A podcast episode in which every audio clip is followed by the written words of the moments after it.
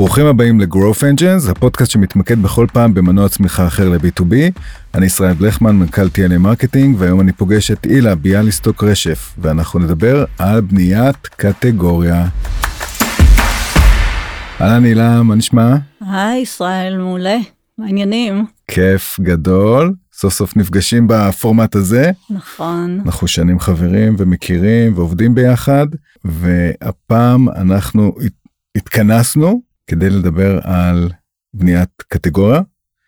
אה, למה, איך, איך עושים את זה תכלס, כי ככה הפודקאסט שלנו בנוי על זה ומבוסס. אה, אבל לפני כן, קצת, בואי נשמע עלייך. אה, אוקיי, אני כבר משהו כמו 25 שנה בעולמות ההייטק. למען האמת, נקודת ההתחלה שלי הייתה ממש לא הייטק, הייתה יותר בעולמות הטיפול. הטיפול האלטרנטיבי, הייתי מטפלת הוליסטית, אה, למדתי בארצות הברית רפלקסולוגיה, הייתה לי קליניקה, אה, וטיפלתי באנשים בכל מיני תחומים. אה, טיפול הוליסטי, וזה קונספט שאני מאוד מתחברת אליו, הסתכלות הוליסטית על כל דבר. רמז, על זה אנחנו נדבר היום. נכון, נכון, זה מלווה אותי, זה משהו שמלווה אותי. ואני אומרת שאיכשהו החיים אה, גררו אותי, או הידרדרתי, תלוי איך מסתכלים על זה, אה, לעולמות ההייטק. כשהתחנה הראשונה המשמעותית הייתה באינדיגו, עם בני לנדה, בשנת 98, שלוש שנים לפני שאינדיגו בעצם נרכשה על ידי HP. אה, הגעתי לשם לשיווק, והייתה לי הזכות הגדולה מאוד להיות חלק מהמהפכה שקרתה בעצם לעולם הדפוס.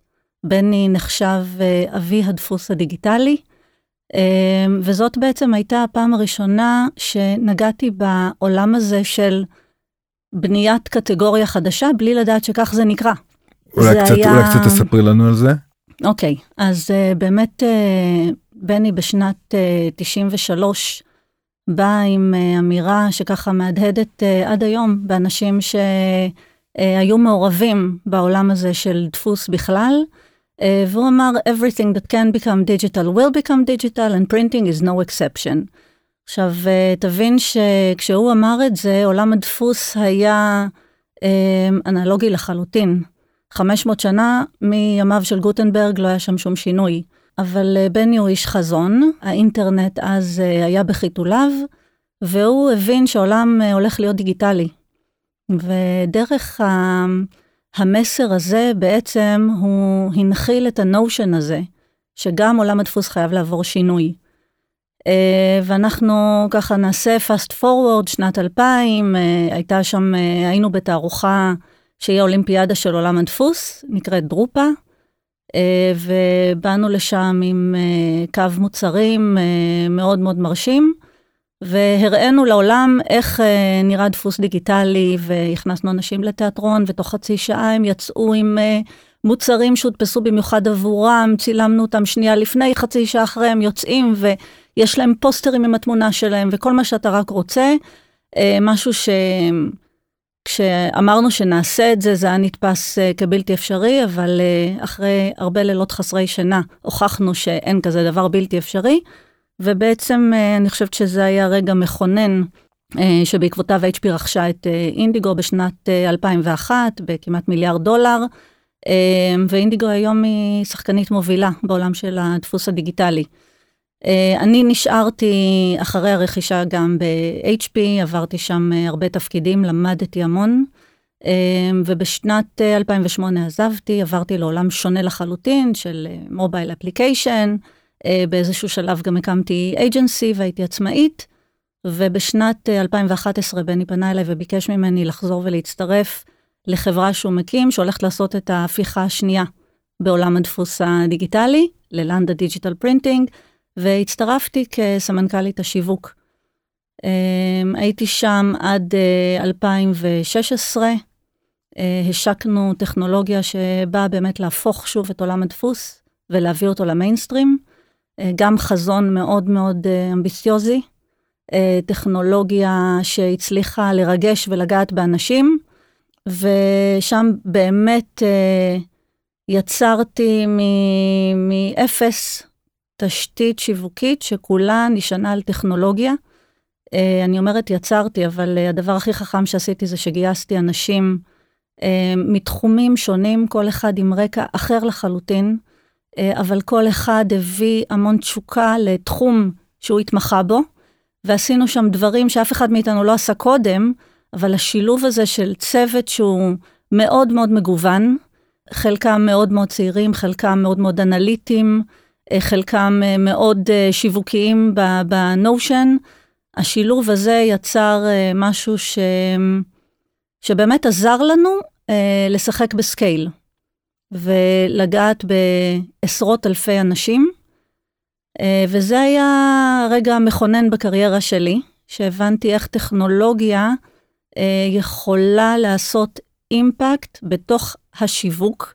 אני מדברת איתך על שנת 2011-2012, uh, עולם הסושיאל מדיה היה ממש בחיתוליו, הפעלנו את מרקטו, שהיה אז כלי יחסית חדש, וזה היה, היה מעשה מאוד אמיץ. תקציב הטכנולוגיה שלי היה ממש גדול, היה קשה מאוד להסביר אה, ל-CFO, לבני, להנהלה, למה אני צריכה תקציב טכנולוגי כל כך, אה, כל כך משמעותי בצוות שיווק. אגב, אה, תקני אותי אם אני טועה, זה כל עוד, כש, כשעוד אין, אה, עוד אין לקוחות. אין כלום. התחלנו באמת מאפס, התחלנו מדאטאבייס ריק, חברה חדשה שרק הוקמה, אבל ידעתי שהצונאמי יגיע, ידעתי שאנחנו הולכים שוב לדרופה, אותה תערוכה, 400 אלף מבקרים, אה, בני לנדה הוא שם אה, מוכר בתעשייה, ובאיזשהו שלב גם התפרסמה כתבה שעשתה ככה teasing אה, מאוד משמעותי לשוק. והצונאמי הגיע ואנחנו היינו מוכנים אליו, לא היינו צריכים להתמודד עם זה עם אקסלים. כל הטכנולוגיה עמדה, כל הלוגיקות עבדו, ובאמת אה, יצרנו מאפס database תוך חצי שנה של 30 אלף, שידענו להתמודד איתו בצורה סופר טכנולוגית ויעילה. אז uh, מפה למדתי המון, ולמדתי המון מהצוות שלי, שבאמת היו שם הרבה אנשים uh, גם דיגיטליים, שלימדו אותי את העולם החדש הזה. וזה לקח שלקחתי איתי, לקח שלקחתי איתי קדימה, שלנסות ולעטוף את עצמי בכמה שיותר אנשים מתחומים שונים, עם skill set שונה, בגילאים שונים, אבל הכי חשוב שיהיו פאשונט, שיאהבו את מה שאנחנו עושים. עכשיו בוא נדבר על קטגוריה, על בניית יאללה. קטגוריות.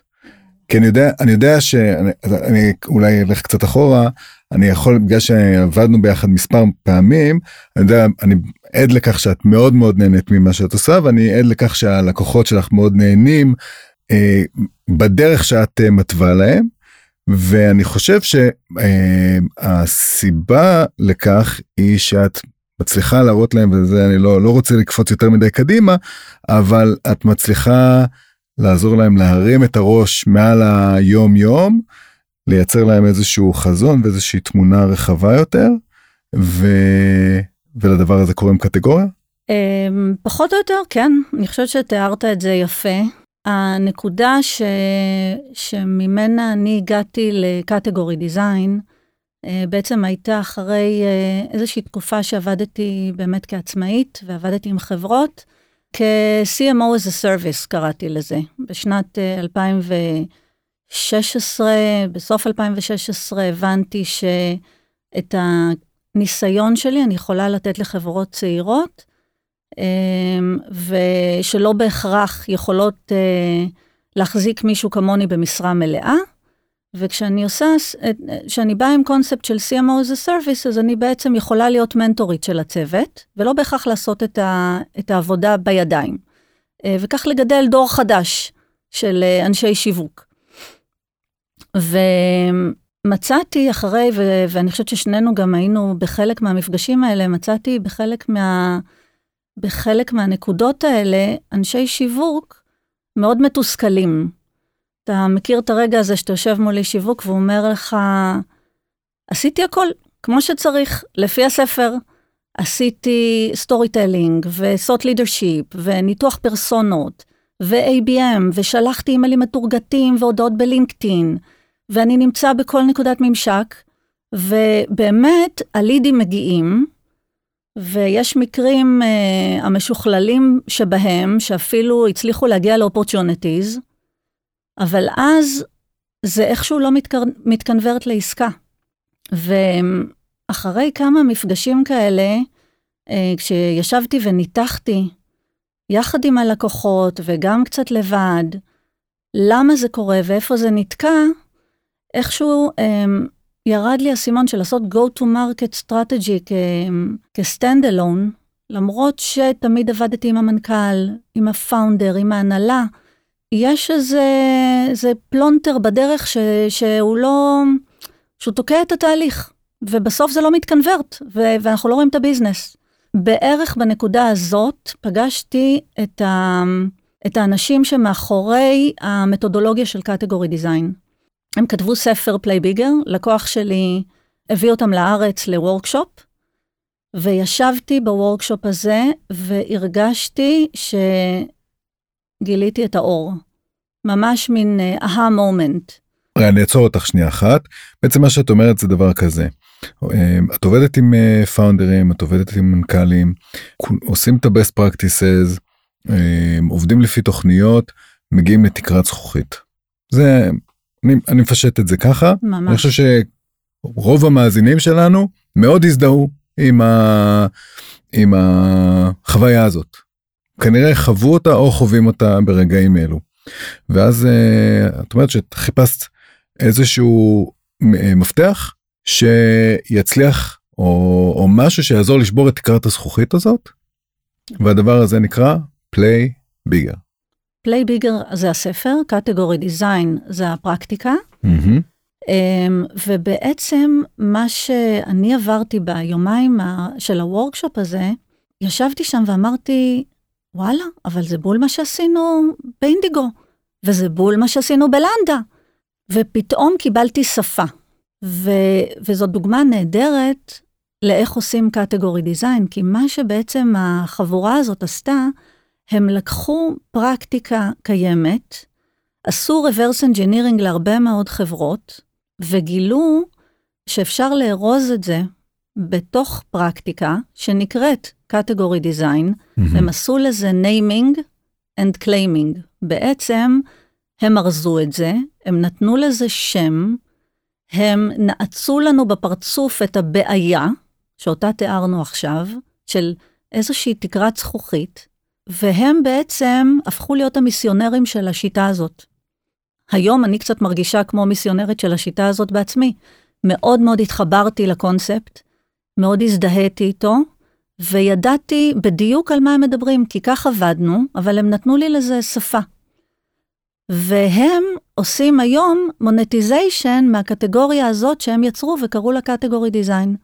יש להם פודקאסטים ויש להם ניוזלטר והם כותבים ספרים, ו mini books, ואני מאוד ממליצה גם לעקוב אחריהם. Uh, הספר מאוד מעניין, ויש uh, למי שלא אוהב לקרוא uh, רבי מלל, אז באמת יש כל מיני פורמטים, ו, וזאת השיטה שאני עובדת איתה היום. אז אתה רוצה לדבר על מה... מה? מה זה? איך זה עובד? בשביל זה התכנסנו. יאללה. יש פה, יש על זה הרבה חומרים שאפשר לקרוא, ואני לקחתי את זה לעולמות שלי. עם כל מיני אלמנטים שאני מוסיפה מה, מהניסיון שלי ב-25 שנים האחרונות. אמ, אז אני אתן לך את ה building blocks ש... שלי. ונקודת ההתחלה, ואני דרך אגב לא חושבת שאני הולכת לחדש פה משהו, אני חושבת שרוב האנשים שמאזינים לנו עכשיו כנראה יגידו לעצמם, ברור, זה טריוויאלי. אמ, אבל מה שקורה כשאני יושבת עם חברות, כמו שאתה אומר, אנחנו כולנו במרוץ, ביום-יום שלנו. ולפעמים לעשות את הפאוזה הזאת ולשאול את השאלות האלה זה, זה מאוד חשוב. אז השאלה הראשונה שאני שואלת היא שאלת החזון. למה בעצם התכנסנו? מאיפה זה בא? מה התשוקה שלנו? מה האימפקט שאנחנו רוצים לעשות על העולם? אה, וזה לא תמיד חייב להיות דברים אה, ממש ממש גדולים וגרנדיוזיים, אבל זה כן משהו שמקים אותך בבוקר מהמיטה עם התרגשות.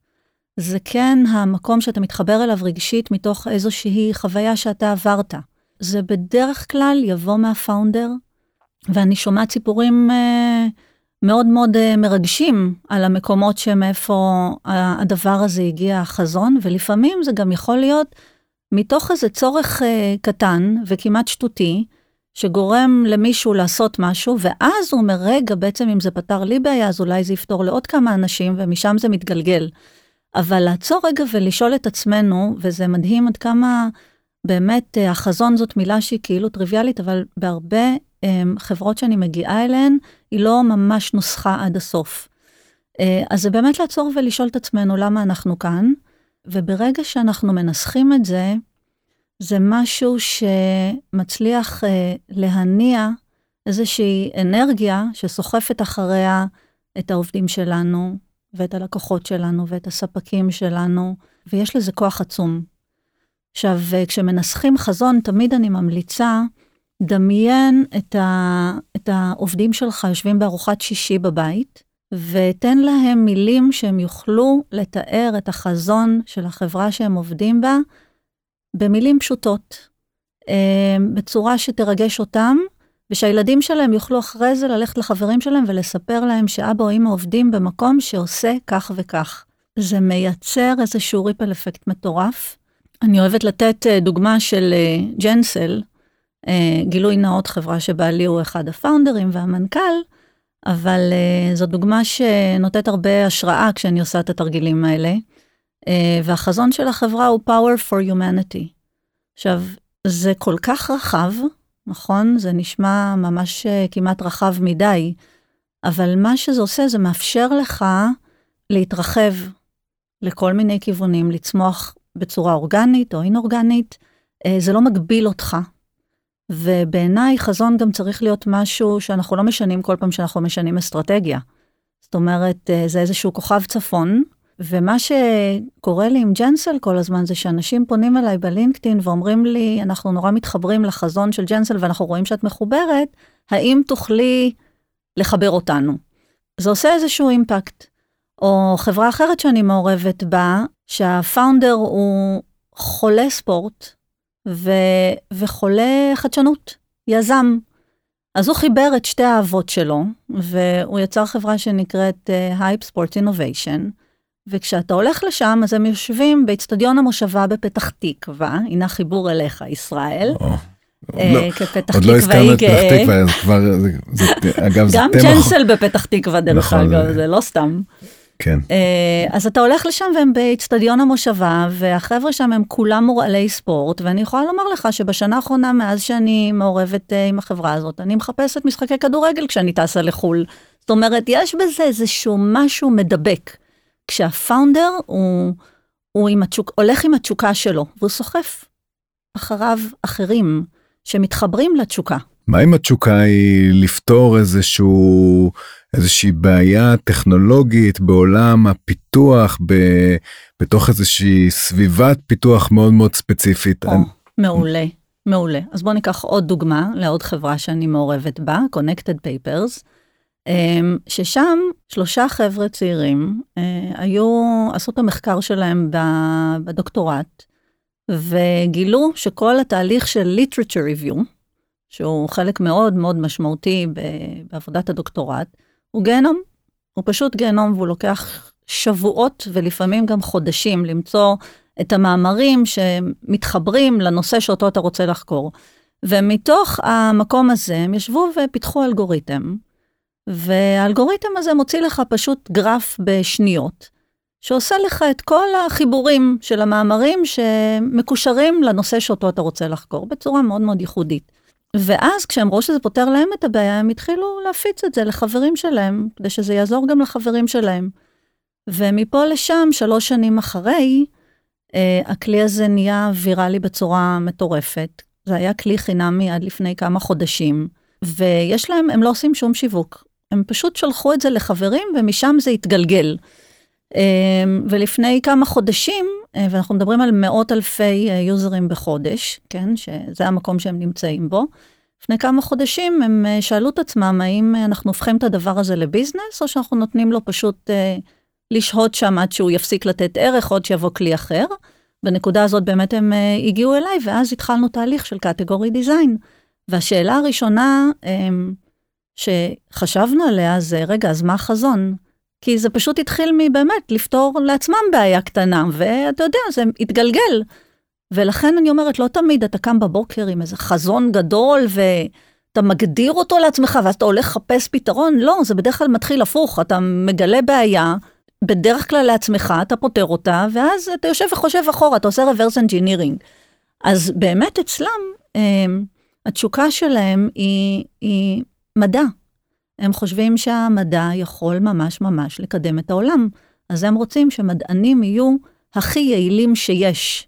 כן, יפה. אבל אי אפשר לדלג על זה, זאת אומרת, אי אפשר, אה, אי אפשר אה, לתפיסת הקטגורי דיזיין, זה לא שלב שאפשר לדלג עליו, אי אפשר להגיד, מה שאני עושה בעצם פותר בעיה מאוד נישתית, טכנית, עבור קהל מסוים של מפתחים, אנשי טכנולוגיה או בעלי uh, עניין אחרים. תראה, אנחנו צריכים למצוא סיפור גדול יותר. תראה, אם אתה רוצה לעשות אימפקט גדול, אז זה יהיה קשה אם תביא מוצר ותגיד, אה, בסדר, הוא יותר טוב במשהו ממה שיש היום בשוק. Mm-hmm. בפילוסופיה שלי, אה, לפחות, אם אתה רוצה לעשות אימפקט, אתה צריך לחשוב במה אתה שונה מהותית ואיך אתה מנצח בנוקאוט ולא בנקודות. וזה משהו שהוא בעיניי, הוא לא מחייב רק את עולמות ההייטק והטכנולוגיה והסטארט-אפים, זה כל ביזנס. כל ביזנס וכל דבר שאתה עושה, תחשוב מה הערך המוסף שאתה מביא ואיך אתה רוצה לייצר השפעה על הסביבה שלך. אז בעיניי זה שלב שהוא, מבחינתי הוא קריטי. והרבה פעמים אתה מגיע אליו באמצע התהליך, וזה גם בסדר. זאת אומרת, רוב החברות שאני עובדת איתן, אנחנו מגיעים לזה איפשהו באמצע המסע. החזון הזה צריך לבוא מתוך העולם הפנימי של היזם או היזמים? תראה, הרבה פעמים זה מגיע משם, מטבע הדברים. אמ, אבל, אמ, אבל לפעמים, אתה יודע, אני מגיעה לחברה שהיזם כבר לא נמצא בה, ויש אה, מנכ"ל חיצוני, ו... ועוצרים רגע ו... ושואלים את השאלות. זה לא, אין פה בהכרח סדר לינארי מובנה. ובכלל, אני חושבת שאנחנו צריכים תמיד לשמור על איזושהי גמישות, והמסע שלנו יכול uh, להתפצל בכל מיני צמתים, ו... ולחזור אחורנית, ואז לקפוץ uh, כמה צעדים קדימה, והכל בסדר. אני לא מתרגשת מזה. אבל uh, עדיין בשביל לייצר את האימפקט ולסחוף אחריך אנשים, אני חושבת שזה חשוב, שתדע להגיד להם uh, למה אנחנו כאן. יפה. ואז? אוקיי, okay, ואז בדרך כלל הייתי שואלת את שאלת הערכים שהולכים עם החזון, שמתכתבים עם החזון. ופה הרבה פעמים כשאני עושה סדנאות להנהלות, אני מוצאת שכשאני שואלת uh, מה הערכים שמובילים את החברה, הם מציירים לי את דמותו של הפאונדר. Mm. וזה משהו ששמתי לב אליו ככה בכמה חברות, שהם מתחילים לשים מילים שאתה בסוף מסתכל עליהם ואתה אומר, וואלה, זה הפרופיל של הפאונדר. זאת אומרת, אם הפאונדר הוא באמת אה, הכוח המניע בחברה, הוא יטמיע את סט הערכים שלו בחברה, וזה בסוף יהפוך להיות ה-DNA של החברה. וזה גוזר המון המון דברים עד למודל העסקי, עד לדרך שבה אנחנו נתנהל עם הלקוחות שלנו, איך ייראה הצוות של ה-customer success שלנו לדוגמה, איך, איך ייראה השיווק שלנו, מה המסרים שנשתמש בהם. זה משהו שהחזון וה-DNA של החברה, כשאנחנו יושבים לדבר על מודל עסקי, זה אלו דברים שאני תמיד אסתכל עליהם, ואני אראה איך הם מתכתבים איתם. ואם חשובה לנו שקיפות, או להיות... Uh, הכי easy to use עם המוצר שלנו, אז איך נחבר את זה למודל העסקי שלנו? איך נדאג שאם המוצר שלנו, הערך המרכזי שלו הוא פשטות, לא נייצר עכשיו מודל תמחור או מודל עסקי שהלקוח יושב מולו שעות ולא יצליח להבין אותו. איך הדברים מתכתבים? יכול להיות שבגלל מה שאת אומרת עכשיו, יש חשיבות לעשות את התהליך הזה בשלב, דווקא בשלב מוקדם של התהליך, זאת אומרת, אה, כשהכל עוד טרי בראש, המוטיבציה היא, היא, היא בצורה הגולמית שלה, משהו, אנחנו רוצים ללכת לעשות משהו, כדי ש... כדי שה-DNA הזה יהיה מחובר בצורה הכי אותנטית ל, לרגע שבו רצינו לצאת לדרך, אולי כדאי לעשות את זה ב, בשלב מאוד מוקדם של, ה, של התהליך. תאורטית זה נכון מה שאתה אומר, אבל, אמ, אבל מעשית זה קשה. הרבה פעמים אתה תגלה שאתה צריך להיות uh, כבר בתוך המסע ולקבל איזשהו פידבק מהשוק ומהסביבה, mm-hmm. ורק אז אתה תהיה מסוגל לשבת ולעשות את החשיבה הזאת, שהיא שוב על פניו נראית מאוד פשוטה. אבל uh, הרבה פעמים אנחנו צריכים שהשוק יהדהד לנו את הצורך האמיתי שלו, כי אולי אני השקתי משהו, פתרון, ואני חשבתי שהוא פותר משהו, אבל בסוף כשהוא פוגש שוק, השוק מחזיר לי משהו אחר לחלוטין. וראיתי את זה קורה. ואז אתה יושב ואתה עושה איזשהו reverse engineering. אז תיאורטית כן, אבל מעשית הרבה פחות אני רואה את זה קורה.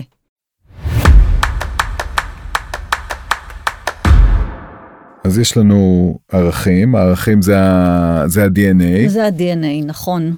ואז מגיע רגע מאוד מאוד אה, חשוב בתהליך, וזה להבין על איזה צורך אני בא לענות. אמ, וזה החלק הכי לא טריוויאלי. כי כמו שאמרנו, אנחנו לא רוצים לנצח בנקודות, אנחנו רוצים לנצח בנוקאוט. אז מה זה הצורך העצום הזה שאני באה לתת לו מענה, שכשאני משדר אותו לשוק, אני רואה את הקהל שלי מהנהן בהסכמה ומזדהה עם מה שאני אומר לו, ו- ו- ואומר, כן, אני שם. זה הכאב שלנו, שם אנחנו. עכשיו, ברגע שאתה משדר, ברגע שאתה מדייק את הכאב הזה ומשדר אותו לשוק שלך, זה הרגע שבו הם מבינים שאם אתה מבין אותם כל כך, אז אתה כנראה תדע לפתור להם את הכאב. זה רגע מאוד מאוד חזק, וזה בעצם הגדרת הקטגוריה. זאת אומרת, בנקודה הזאת של, של זיהוי הכאב והצורך, אז אתה מבין מה הבאת, שהוא שונה וייחודי. אז בואו בוא, אולי נתעכב על זה עוד קצת כי זה נראה לי מאוד מאוד טריקי בעיקר בגלל שזה המקום שבו צריך לעשות את, ה, את, ה, את החיבור בין, ה, בין מה שאנחנו רצינו להביא לשוק לבין מה, שה, לבין מה שהשוק צריך בעולם האמיתי. איך, אה, איך מזהים את ה... אולי זה המקום שבו הניסיון אה, אה, בא לידי ביטוי, זאת אומרת זה המקום שבו אנחנו אומרים אוקיי אחרי שדיברנו עם הרבה מאוד לקוחות פוטנציאליים ועשינו הדגמות וקיבלנו או שנתנו את המוצר שלנו ו, וקיבלנו פידבקים חזרה. זה אלה הפידבקים שקיבלנו ונראה שלמרות שיכול להיות גם הרבה בהרבה מאוד מקרים רואים שרצינו לפתור בעיה אחת אבל בעצם הלקוחות שלנו אומרים פתרתם לנו מספר בעיות אחרות זה זה ככה זה נעשה. הלוואי שזה היה כזה פשוט, בדרך כלל זה החלק הכי מאתגר בתהליך, אז כן, זה גם נעשה כמו שאתה מתאר. אה, זה גם נעשה, שוב, מתוך מקום שזיהיתי צורך לעצמי, פתרתי אותו, כמו שדיברנו במקרה של Connected Papers, ופתאום זה פתר צורך לעוד מלא אנשים, אה, ואז השם שתיתן לקטגוריה שלך יגיע בעצם מהשוק, ו- וזה פחות או יותר מה שקורה, אתה רואה בטוויטר מה לקוחות אומרים, ואתה מבין שזה הפתרון שהם חיכו לו. הרבה פעמים אתה מייצר בכלל צורך שהלקוח שלך לא ידע שיש לו. אתה משקף לו צורך, והוא בכלל לא ידע, הוא בכלל לא ידע שהוא כזה. אז מכיוון שאני אוהבת לדבר בדוגמאות, בוא ניקח עוד דוגמה, דווקא ממישהו שאני לא מכירה באופן אישי, אבל אני עוקבת אחריו הרבה, נאס, נאס דיילי. Mm-hmm. ומה שהוא עשה מאוד יפה, um, הוא בעצם הרי התחיל מלייצר uh, סרטוני וידאו קצרים, והסיפור שהוא מספר זה שאף אחד לא צפה בהם בהתחלה, ולאט לאט זה, uh, זה תפס. היום יש לו כבר 60 מיליון עוקבים uh, בכל מיני ערוצים uh, בסושיאל מדיה. ובעצם מה שהוא טבע זה את המונח Creators Economy. והוא בא ואמר, יש כל כך הרבה Creators שעושים, uh, מייצרים תוכן מדהים, והיום גם יש פלטפורמות שמאפשרות לעשות מונטיזיישן מהתוכן הזה.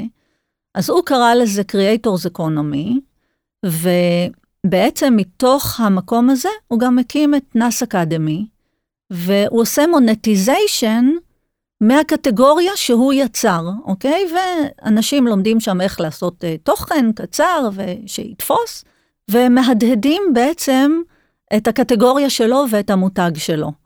ולא מזמן מה שהוא עשה, הוא כבר טבע קטגוריה חדשה, שנקראת Communities Economy, והוא בא ואמר, נכון שזה נורא נורא קשה לייצר קהילות ולנהל קהילות, ויש כל כך הרבה כלים, ואתה לא יודע מה לעשות, ו...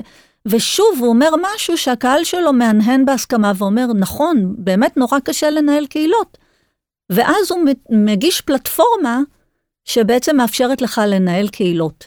אז תראה איך הלופ נסגר, זאת אומרת, אתה מגיע מתוך איזושהי תשוקה שלך, הוא נדד בעולם ועשה סרטונים מלא זמן, ולא הצליח לעשות מזה כסף ולא הצליח להגיע לצופים, אבל לאט לאט הוא תפס, ואז הוא מייצר מזה קטגוריה, ואז הוא עושה מזה כסף.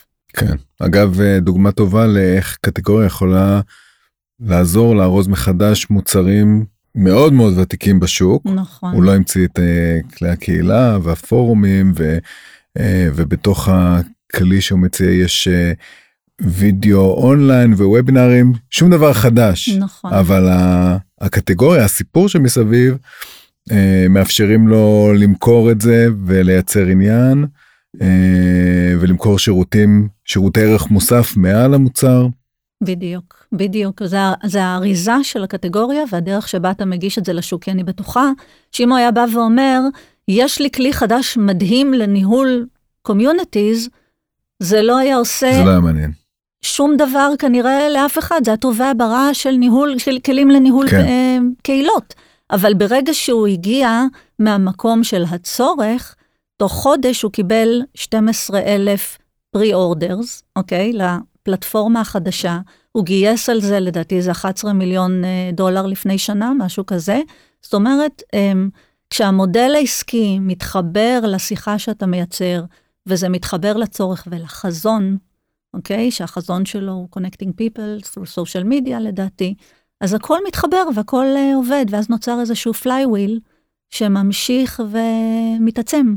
וזה האימפקט. אוקיי, אז אה, רגע, מה, כבר הגענו לאימפקט? כל כך מהר? אנחנו כל הזמן באימפקט. השיחה של האימפקט נוכחת מהרגע הראשון. נכון. כן, כן. נכון. בסוף, בסוף זאת שיחה על אימפקט, זה, זה בסוף. לחלוטין, לחלוטין. רגע, אז היינו בחזון, עברנו לערכים, עברנו ל...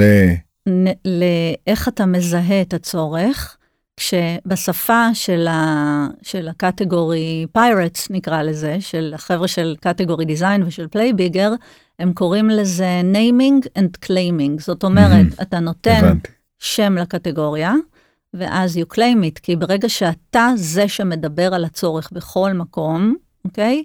אז אתה כבר מנכס לעצמך את הקטגוריה. ודרך אגב, קטגוריה זה לא משהו שאתה עושה לו trademark, למשל.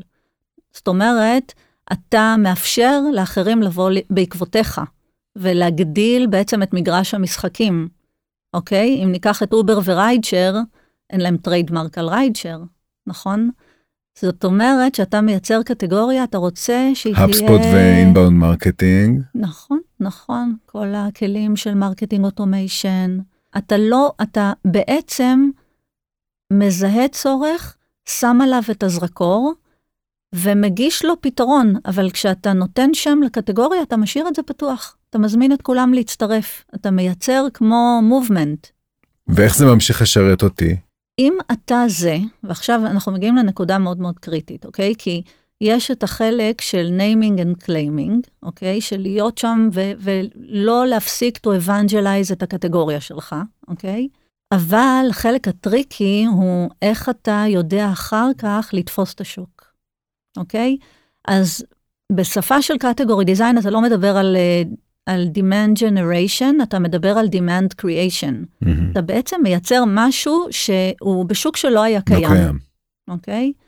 אז אתה עכשיו רוצה להיות מסוגל גם לייצר את השוק וגם לתפוס אותו. והדרך לתפוס אותו, אני קוראת לזה um, להיות במצב שאתה מוכן ל-execution and scale.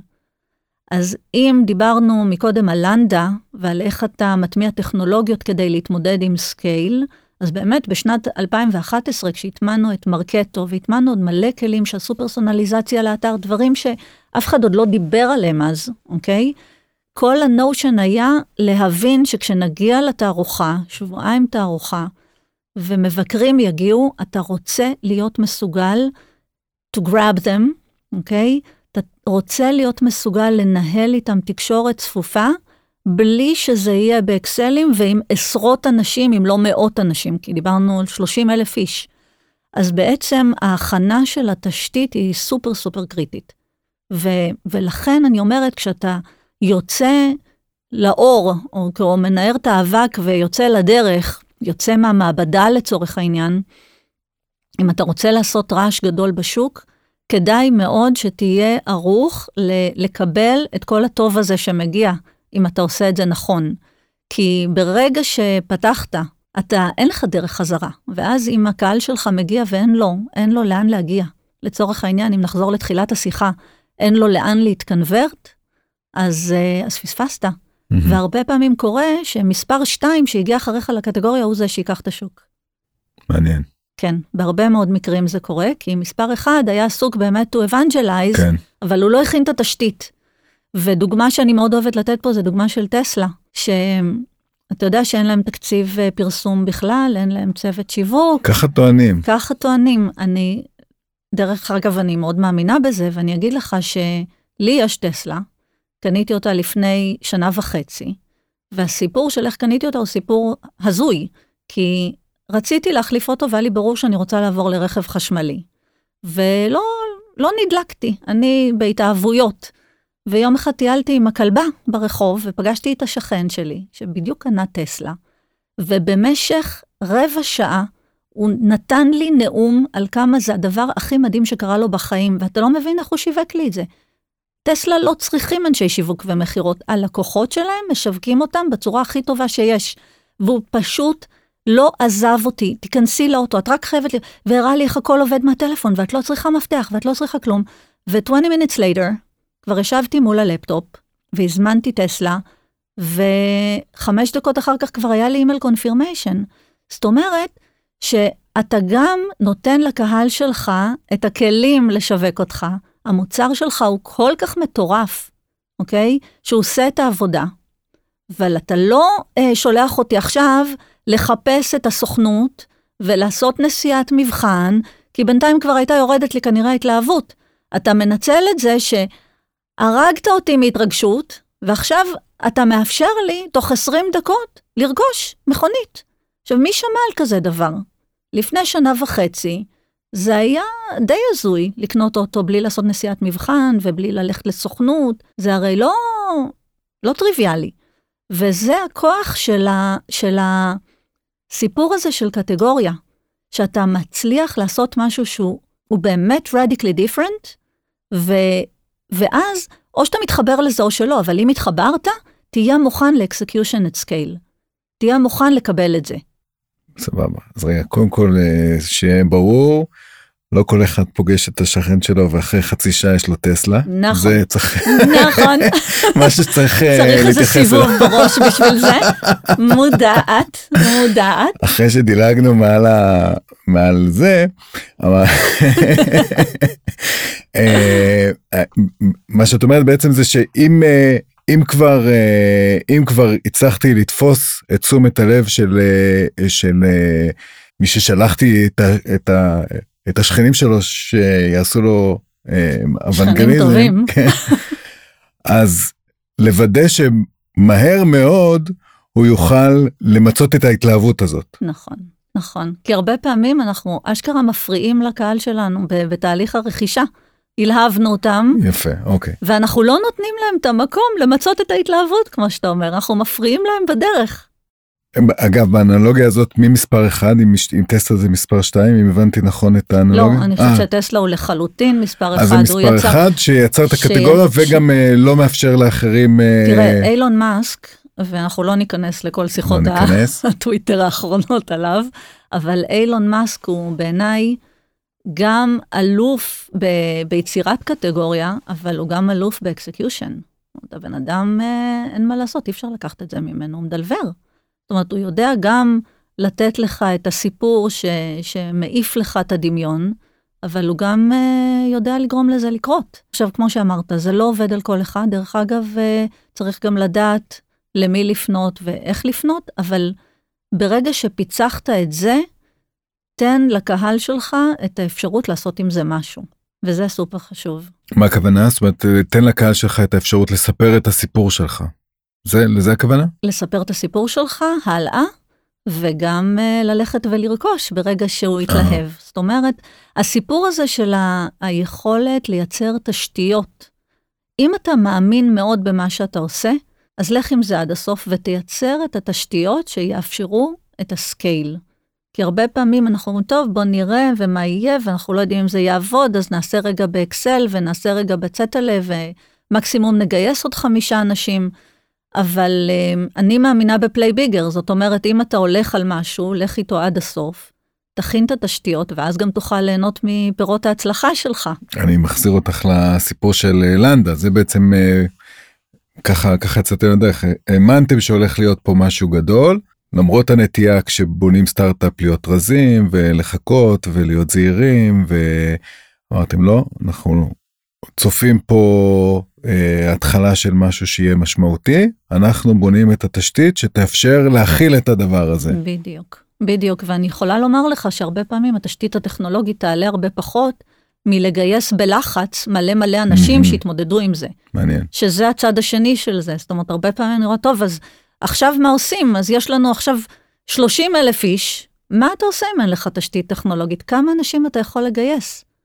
אוקיי, עכשיו, אם יש לך את המערכת, אז אתה יודע לעשות לזה את ה-nurture כמו שצריך, ואתה יודע לטפל בהם כמו שצריך, בדרך הכי אישית, שתרגיש כל הזמן אישית, למרות שהיא טכנולוגית, ולהפנות אותם ל-journeys שמתאימים להם, זאת אומרת, הכל משרת את הכל בסוף. אז אני, אני מאוד בעד כשאתה יוצא לדרך להכין כבר את התשתית ל-scale. עכשיו, תכלס, איך, איך עושים את זה? מקשיבים לנו יזמים, מקשיבים לנו מנכ"לים, מקשיבים לנו CMOs, והם כבר בתוך, הם, זה כבר התחילה שנת, שנת הכספים 2023, הם כבר, הם כבר אחרי התוכניות או עדיין, או בשלבים אחרונים של, של, של תכנון, אמ, אנחנו לקראת שנה מאתגרת מבחינת תקציבים, מבחינת ה, ה, היכולת של השוק אה, לרכוש אה, מוצרים, מבחינת אה, מה שצפוי מבחינת השקעות. כלומר, כולם נוטים דווקא אולי להתכנסות, לזהירות, טיפים לאיך, איך דווקא ספציפית בתקופה הזאת, להרים את הראש ולחשוב uh, בגדול וגם וגם להוציא את זה לפועל. אוקיי, okay. אז קודם כל, זה באמת לשאול את כל השאלות האלה ששאלנו. למה אנחנו כאן? על איזה צורך באמת אנחנו עונים? uh, איך אנחנו מבדלים את עצמנו? האם אנחנו נמצאים במגרש המשחקים שנכון לנו? לא דיברנו על מגרש משחקים. האם אני נמצא בזירה שבאמת מאפשרת למוצר שלי to shine, או שאם אני אזוז טיפה הצידה ואסתכל על זירות אחרות, אני אוכל להתבלט שם דווקא יותר, וזה חלק מבאמת הבנה של הצורך ובניית הקטגוריה. ברגע שאתה עושה את כל השלבים האלה ואתה מייצר מודל עסקי שמבוסס גם על הערכים שלך, אבל בעיקר מייצר ווין ווין עם הלקוחות שלך, זאת אומרת שאתה עושה כסף כשהלקוחות שלך עושים כסף. כשאתה עושה כסף מההצלחה של הלקוחות שלך, אז ה-flywheel הזה, הדאטה flywheel הזה, מתחיל לעבוד במלוא העוצמה. לא צריך בשביל to play big, דרך אגב, לא חייבים תקציבי ענק. ממש ממש לא. אני עובדת עם חברות שחלקן יש להן את התקציבים ולחלקן אין בכלל, מה שדורש הרבה יותר יצירתיות. אבל אם אתה ניגש ממקום של באמת, מה החזון שלי ומה הערכים שלי ומה, איזו בעיה אני פותר ולמי, ואתה מייצר מודל עסקי שבאמת uh, מייצר את הווין ווין הזה, אז אתה עשית כבר 90% מהעבודה. עכשיו, הדבר הנוסף שאני אומרת זה שבוא לא נתבלבל ולא נשכח שבסוף אתה עושה אסטרטגיה עסקית והיא פוגשת מציאות. וכשהאסטרטגיה פוגשת מציאות, אז יכולות להיות תקלות. והרבה פעמים אני יושבת מול חברות, מול הנהלות, ש... עשו תהליך אסטרטגי מדהים, וכולם נורא היו, היו מאוד engaged בתהליך, והתלהבו, ו, ואחרי כמה שבועות או חודשים יוצאת מצגת מדהימה, ומתפזרים. Mm-hmm. ויש אפילו action items מאוד ברורים לאיך להנחיל את האסטרטגיה הזאת בארגון, וחצי שנה down the road, כלום. כלום, נאדה, לא קרה כלום, אין אימפקט לא על הארגון ולא על התעשייה. ו, וזה מה שקורה כשאסטרטגיה פוגשת מציאות, וזה יכול אה, להגיע מכמה כיוונים. קודם כל, לא לשכוח שיש פה אנשים שמעורבים, ויכול להיות שבנינו אסטרטגיה והיה מישהו אחד בהנהלה שניסה להגיד שזה לא יכול לקרות.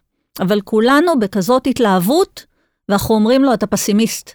בטח שאפשר, ואנחנו נתגבר, ואל תהיה כזה, והרוב קובע או הפאונדר קובע, ויוצאים לדרך. אבל אותו בן אדם שמרגיש שקולו לא נשמע, אה, יכול להיות שהוא העלה אתגר אמיתי, ובגלל שלא התייחסנו לזה לעומק, אז פספסנו את זה, או שהוא פשוט אה, ישים לנו מקלות בגלגלים, וגם זה קורה, כי הוא מתוסכל, כי אף אחד לא הקשיב לו. אז צריך גם לדעת להנחיל את האסטרטגיה בחברה, ולא לפספס שום שלב בדרך, עד אחרון האנשים שמעורבים, ולהבין שאם מישהו מביע התנגדות, כדאי שנבין למה, ונפרק את ההתנגדות הזאת, ולפעמים זה פשוט על ידי זה שניתן מענה לאתגר, או על ידי זה שנבין, וזה הרבה פעמים בהבנה משותפת, שהבן אדם כבר לא מתאים לכיוון החדש שהחברה לוקחת, זה גם יכול לקרות. אבל זה משהו שיכול בהחלט לגרום לתסכול הזה, של למה לא קרה כלום, ואני פוגשת הרבה חברות שזו הקביעה שיש להם. השקענו מלא כסף ומלא אנרגיה ומלא משאבים, וזה לא נתן לנו כלום. אז זה אתגר אחד. אתגר שני יכול להיות כשהאסטרטגיה פוגשת שוק, וכמו שאתה אומר, השוק היום עובר טלטלה, והרבה פעמים האסטרטגיה שהתווינו והפוקוס שאמרנו, אה, יפגוש אתגרים שלא לא ראינו אותם קורים, ויש לי ממש דוגמה ל, מחברה ש, שמוכרת כבר במעל 100 מיליון יורו, ובנינו תוכנית אסטרטגית לשנה, והגדרנו את סדר הוצאת המוצרים, את הרודמפ, מתי כל דבר קורה, ויש בעיה של supply chain, וזה תקע את הרודמפ. ואחרי שכבר סגרנו, ואתה יודע, אנשים אה, מחו"ל יצאו לחגים והכול, אני מקבלת טלפון מהמנכ"ל, יוסטון, we have a problem. חסר חלק שאנחנו לא נצליח אה, להוציא את המוצר, ובטח שלא בכמויות שתכננו, וזה לא יביא אותנו ל-revenue שתכננו השנה.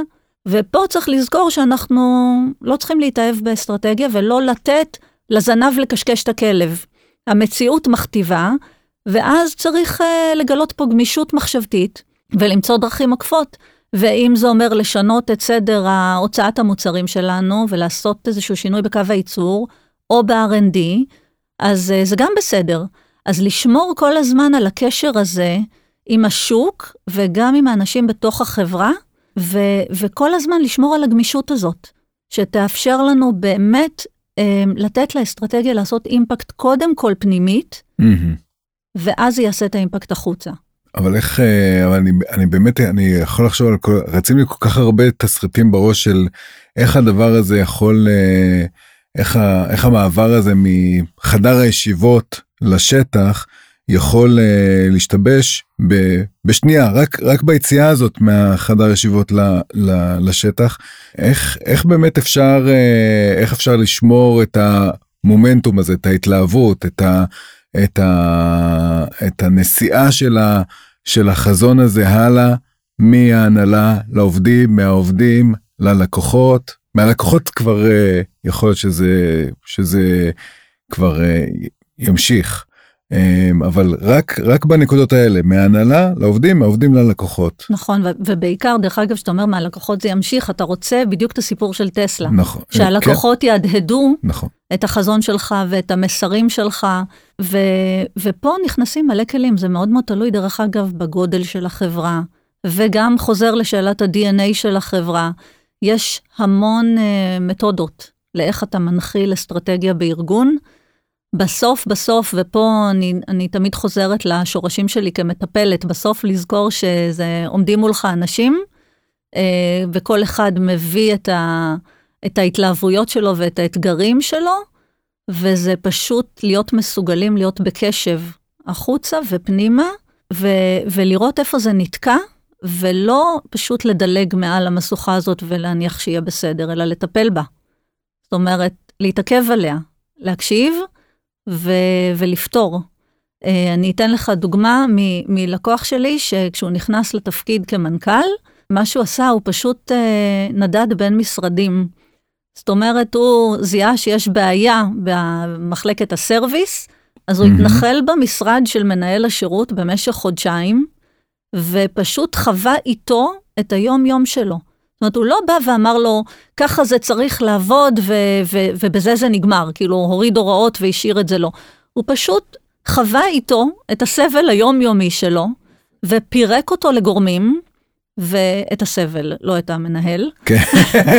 ו- וככה הם uh, פשוט פתרו את, ה- את האתגרים שם. והוא נדד ככה, כל פעם שהוא זיהה אתגר הוא עבר משרד. שיטה מעניינת, אני אהבתי את לא, זה. לא, האמת היא שאני כל הזמן, אני תוך כדי שאני, שאת מדברת, אני מנסה לחשוב, באמת רציתי כל כך הרבה תרחישים, כל כך הרבה סיטואציות שאני גם לקחתי בהם חלק, ואני חושב שבאמת, במיוחד בתקופה הזאת, בשנה הזאת, בנקודה שבה אנחנו נמצאים, להיות בשוחות עם העובדים, עם הלקוחות, זה יכול להיות המפתח ל... ל... להדבקת החזון. לכולם, גם פנימה, גם החוצה. אם זה מתאפשר, נראה לי שזה ה... נכון. שזה, ה... שזה יכול להיות, אה, זאת יכולה להיות הפרקטיקה המנצחת. נכון, ו... ודבר אחד שלא דיברנו עליו זה, זה השפה, זה languaging. זה לבחור את המילים. זאת אומרת, כשאתה מייצר אה, קטגוריה, אז אתה, אתה רוצה לתת לה מילים, כי למילים יש כוח. ואז אתה מאפשר בעצם ללקוחות שלך להיות האמבסדורס שלך. אתה נותן להם שפה שעוזרת להם להיות האמבסדורס שלך. ודוגמה מטורפת לזה שנתקלתי בה ממש לאחרונה, אתה לא תאמין, אחרי שדיברנו על מכוניות וזה, בוא נדבר רגע על נעליים. אז יש עכשיו מותג נעליים שאני פגשתי אותו לאחרונה, שנקרא On, והם אה, יצאו עם, אה, עם דגם שנקרא On Cloud. ואני גיליתי את הנעליים האלה במקרה, והמוכר בחנות, אמרתי לו, אני רוצה נעלי ספורט נוחות, וזה אמר לי, זה הזוג בשבילך, קוראים לו On Cloud, וזה מרגיש כמו ללכת על ענן. אלה היו מילותיו. מרגע שהכנסתי את הרגל לנעל, אתה מבין כבר שאני super consumer של הרבה מותגים, נכון? אני כשאני מתלהבת, אז אני נכנסת לזה עד הסוף. נשים בתגובות uh, כישורים של כן. uh, פליאציה. כן, בדיוק. כרגע אני לא שם מזה כסף מכל המותגים האלה שאני מתלהבת מהם. אבל uh, באמת, זה היה מדהים, כי מסתבר שזה מותג שוויצרי, וכשהייתי לאחרונה בשוויץ, ראיתי את כולם נועלים את הנעליים האלה. ובמקרה בפגישה אצל לקוח, אחד המנהלים נעל את הנעליים האלה. ואמרתי לו, תגיד, איך, איך הנעליים? אז הוא אומר לי, תקשיבי, זה כמו ללכת על ענן. ואתה מבין שבעצם בזה שהם קראו לנעל on cloud, הם נתנו לך שפה לשווק אותה הלאה. עכשיו, יכולת להגיד הנעל ממש ממש נוחה, אבל הם נתנו לך שפה, אז אתה אומר, זה כמו ללכת על ענן. ו- וזאת הקטגוריה שלהם, ללכת על ענן. זה מטורף. אז כן, אז שפה, והיא משפיעה גם פנימית וגם חיצונית. אז uh, מאוד מאוד חשוב לחפש את המילים שיעזרו לנו להתחבר. יפה.